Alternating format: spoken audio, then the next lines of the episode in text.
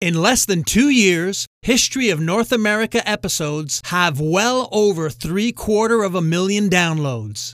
It's an honor and privilege to present this series to all you good history loving folks. Thank you. Welcome to the History of North America. I'm Mark Vinet. What is presentism? The meaning of presentism is an attitude towards the past dominated by present day attitudes and experiences. Some define it as the historical sin of applying present day virtues upon the past. Let's pause our series narrative to ask Can we judge the past by the standards of the present? Many seem intent on proving not only that we can, but that we must. Renowned British author, commentator, and social critic Douglas Murray doesn't agree, and he explains why in the following thought provoking discourse on this important question. What kind of future do we have if we destroy our past? Has anyone who has pulled down a statue of Churchill, Lincoln, or Columbus thought to ask themselves this question? I doubt it. The presumption that we can stand in perfect judgment over the lives of historical figures is not merely foolish and unfair, it's dangerous. Consider what the statue destroyers are in effect saying. They are saying that people in history should have known what we know. That's tantamount to saying they should have known the future. This is, of course, absurd. Yet more and more people believe it. Why? Simple. It's what they're taught. It is the fruit of an education system that long ago prioritized empathy over facts, that believes the ultimate point of history is not to learn lessons from it, but to judge it from the preordained conclusions about such ill defined concepts as social justice, equity, and tolerance. Apart from breeding ignorance, this kind of education invites the student, the child really, to be judge, jury, and executioner over issues that they, and increasingly their teachers, know little or nothing about. Because no one has bothered to teach them the nuance, complexity, and context that is history. It also breeds arrogance. I know things these people did not know, therefore I am better than they were. They have nothing to teach me. In fact, I must teach them. And down comes the statue. A new, better history must take the place of the old one. This is a purposefully destructive view of history. It is one intended to pull down rather than to build up. A healthy, humane, and in the truest sense liberal mind does not view history as a mere playpen for our moral judgment. It recognizes that people in the past acted on the information they had just as we do today. Sure, it would have been nice if the founders of America had abolished slavery in its constitution. Some, in fact, tried very hard to do so. But had they been unwilling to compromise, there would be no constitution and no United States. All the sacrifices of the revolution would have been lost, so a compromise balancing the interests of the northern states and the southern states was reached. It would have been nice if the Japanese had surrendered before atom bombs were dropped over Hiroshima and Nagasaki, but they didn't. President Truman had to make his decision based on the information he had at the time that an Allied invasion of the Japanese home island would cost at least a million lives, both American and Japanese. Of course, the statue destroyer's mind abhors these subtleties. It knows that it is right, and that everybody before our current age, year zero, should have known better. Anyway, they were all bigots. Why should we give them any benefit of the doubt, let alone admire them or learn from them? Well, maybe because, like everyone else, the great figures of the past did the best they could under the circumstances in which they found themselves. That their efforts largely succeeded is why we are here. When someone tried to give Sir Isaac Newton credit for his world changing discoveries in physics, the great man demurred. He said he was only able to achieve what he did by standing on the shoulders of the giants who went before him. Today's statue destroyers rejects Newton's humility.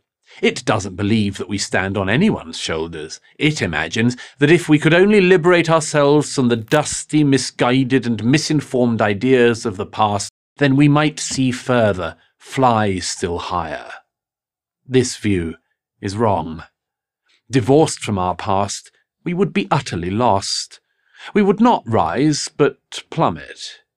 We would be forced to start again with far less insight and with far poorer examples as our guides. Ironically, thanks to the statue destroyers, the great figures of the past have never looked greater.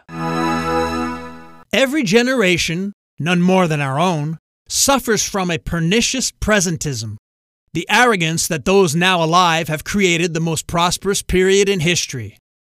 The result is that too often we judge a materially poorer past by the same contemporary standards of an affluent leisure present.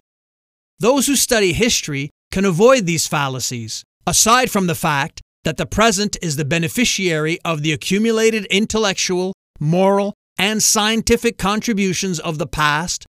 Proper knowledge of the hardship of prior ages teaches us the value of humility. To take just one possible example, it might be an easy thing to chronicle what seems to us prejudices recorded among the early European explorers and settlers of North America. It is quite another to imagine how these trailblazers struggled to survive one more day in an age without effective medicines, labor saving machines, or adequate shelter. Studying history also confers much needed perspective. It's neither fair nor wise to attempt to apply the moral standards of today to, say, the far more deadly 17th century when life was solitary, poor, nasty, brutish, and short. Technology improves. Human nature does not. That means we have, if we bother to look, a timeless connection to those who went before us. Their struggle to make sense of life is our struggle. In this regard, there's still much to learn from our ancestors, and we can draw strength and courage when all seems lost from inspirational North American figures like John Adams, Thomas Edison, Harriet Tubman, or Booker T. Washington. Finally, the study of history teaches us to value caution over certainty. We should avoid making judgments about who is good and who is bad, as if we were watching a morality tale in the present.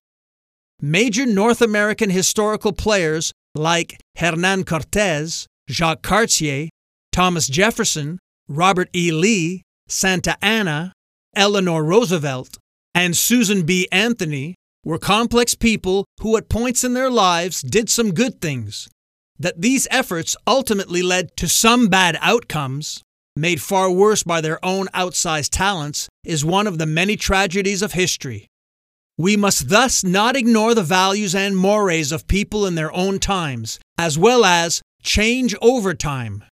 The cardinal tenet of critics is to use the postmodern customs and mores of the present to project back in the past and use them as melodramatic condemnation of others.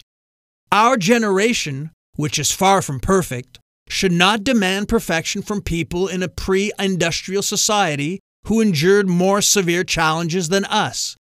Expecting modern, enlightened moral sophistication from humans in past times is a slippery slope.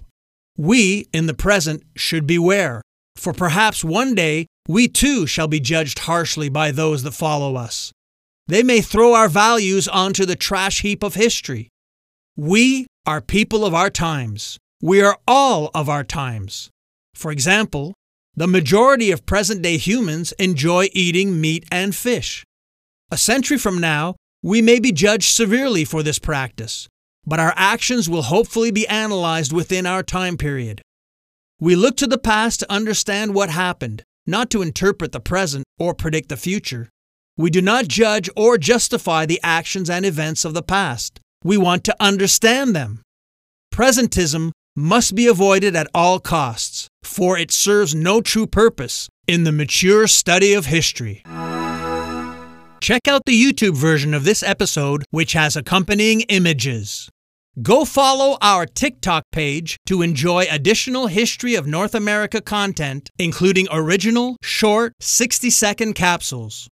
I'm Mark Vinet, and I hope you're enjoying the ride.